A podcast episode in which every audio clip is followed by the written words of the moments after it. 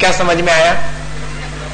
बुराइयाँ बाहर फेंकिएगा बुराइयाँ ही हमारे पास भी आएँगी। अब जरा सा देख लें कि अच्छाई हम बाहर उद्घाटित करते हैं तो दूसरे को भी हम अच्छा बनने के लिए प्रेरित करते हैं। हमारे अपने जीवन में जो कुछ भी है, वो हमें बाहर से भी मिलना शुरू हो जाता है। मेरे अपने जीवन की भी घटना उसके साथ जुड़ी हुई है। उन्होंने जो संस्मरण सुनाया, वो भी मैं आपको सुना देता हूँ। मैंने कभी भी, हम वो आए हुए हैं, मुझे याद आ गया। मैं उनके साथ में और पटना वाले तो मैं अक्सर बाज़ार में और सब्ज़ी खरीदते हुए मिल जाते थे हम लोग। अब मैं तो लेकिन यहाँ आ गया हूँ, वो अभी भी खरीद रहे होंगे सब्ज़ी। उनको थोड़ा सा चेंज करना चाहिए। कहा है? बैठे हैं, ठीक है?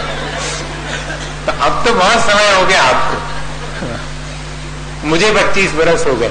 आज सत्तर साल के होंगे कम से कम। तो मैं उस समय एक, ऐसा हुआ करता था, एकदम अचानक मुझे वो याद आ गया। केले वाले से केले खरीदना है तो वो जगह फिक्स थी। सब्ज़ी वाले सब्ज़ी खरीदनी, वो जगह फिक्स थी। बहुत रेयर केसेस होते थे कि जब मैं कहीं और थोड़ा बहुत घूमूँगा कि अब यहाँ से ये, वहाँ से वो, वहाँ से वो। बाकी लोग मुझे यही कहा करते थे कि ये कोई तरीका खरीदने का तो सीधे गए और उसके यहाँ से खरीदी और तुम बाज़ार भी तो देखा तो करे दो चार पैसे का आगे पीछे हिसाब भी तो होता। है कोई सस्ते में देता है, थोड़ा ठहराना चाहिए। मैंने कहा इतना मेरे पास समय भी नहीं रहता है और मैं तो इस पे विश्वास करके और इतने, इतनी चीज़ चाहिए रखो और मैं पैसे दू और आगे बढ़ू। तो उस केले वाले की मैं बात कर रहा था आपसे। मैंने उसको कहा कि केले दे दो एक रुपए के। वो पुराने जमाने की बात है, थोड़ा पुराना। मेरा जमाना थोड़ा पुराना तो हो ही गया। अब अभी मुझे मालूम पड़ा कि दस रुपए के दस मिलते हैं। पहले एक रुपए के दस मिलते थे। एक रुपए का एक मिलने लगा शायद ना? इतना महँगा हो गया। टेन टाइम्स तो वो दस मिलते थे। अब वो और भी ग्राहक खड़े थे। वो सब कह रहे थे कि, भाई, सब लोग दस दे रहे हैं। तुम तो आठ बता रहे हो। उसने कहा, नहीं साहब, आठ से तो ज़्यादा नहीं मिले। और वो उनको बेच रहा था। मैंने उसको कहा कि एक रुपए की दे दो। बोलता, ठहरो बाबू। मैं ठहर गया। वो सब जितने भी ग्राहक थे, उन सबको दे दवा करके और उसने मेरे लिए दस गिन करके और थैले में रखे। मैंने कहा, ये तो सवा रुपए के हो गए, भैया, एक रुपए के चाहिए अपने को? बोले, बाबू, एक ही लूँगा आपसे। मैंने कहा, ऐसा क्यों?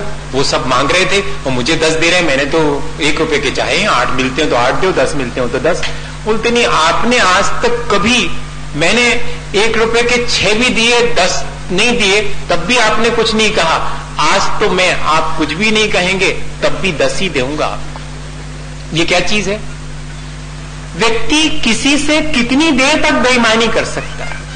मुझे हमेशा लगता था कि मेरे चाराने पैसे आप ज़िंदगी भर नहीं खा लोगे, मेरे से ज़्यादा भी ले लोगे तो आप ज़िंदगी भर नहीं खा पाओगे मेरे चाराने पैसे। लेकिन हम इस तरह से नेगोशिएशन करके हम उसको ठहरा करके और बेईमानी करने का मौका देते हैं। वो समझ जाता है कि ये आदमी हमसे ठहरा के बात करता है तो एक रुपए की चीज़ पहले से डेढ़ की बचाओ, तब तो धीरे धीरे करके एक पे आएगा ये हमने उसे बेईमानी सिखाई। मैं आपसे कहना ये चाह रहा हूँ कि असल में हमारे भीतर जो है, उसे हम कितना बाहर प्रकट करते हैं? हमारे भीतर की बेईमानी हम बाहर प्रकट करते हैं तो दूसरा भी होशियार है, वो भी हमारे साथ उसी तरह से बेईमानी करता है।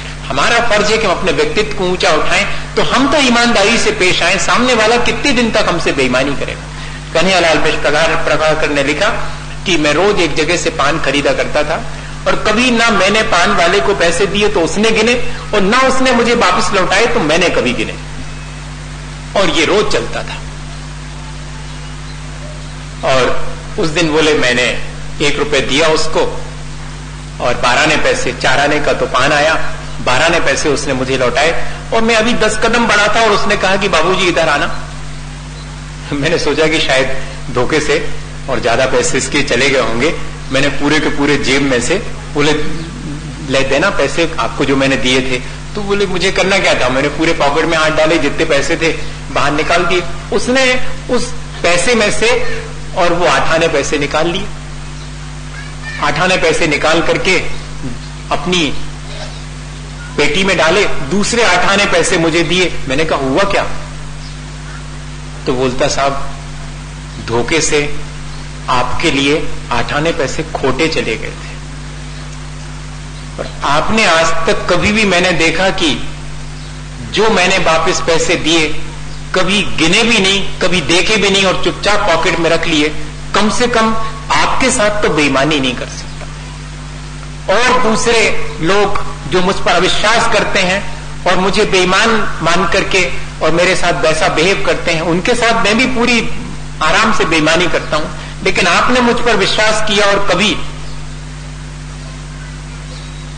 मेरे साथ बेईमानी नहीं की, मैं आपके साथ कैसे कर सकती? ये छोटी छोटी सी घटनाएँ हैं।